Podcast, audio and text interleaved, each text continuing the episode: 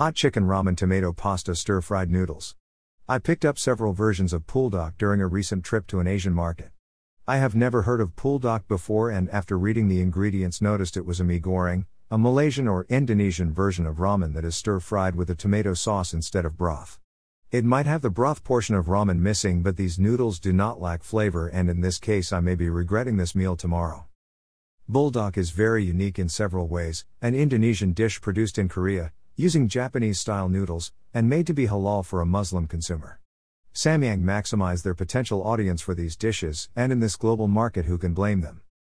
After draining the noodles, the sauce and powder packs were mixed in until the noodles were coated. At first, you notice the ketchup aroma, but that is short lived with the first bite. Garlic is in the forefront with a sudden burst of heat that follows.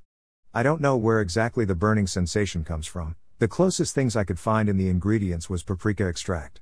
Mozzarella and Gouda turn down the heat just enough to be noticed, but you quickly forget about it as the heat travels to your stomach.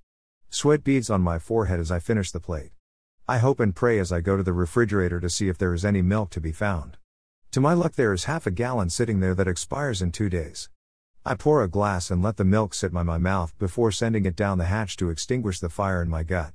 Don't take this the wrong way, I did enjoy these noodles, I simply did not expect the scorching encounter. The photo on the wrapper shows a few leaves of basil, and I can see where that would add some flavor and possibly cut down the heat from the sauce. The sauce was packed with flavor even if the heat was overpowering at times. I enjoyed the garlic and cheese undertones and wish they would have come out more. Perhaps one of the future versions I try will have less heat and more of the flavors I was looking forward to. Would I try this again? Definitely. Perhaps I will add this to a survival kit in my car for the winter, because if you find yourself stranded in the middle of nowhere during a snowstorm, there is no chance you will die from hypothermia after eating this. I am looking forward to trying the rest of these noodles and hope to find more varieties if there are any.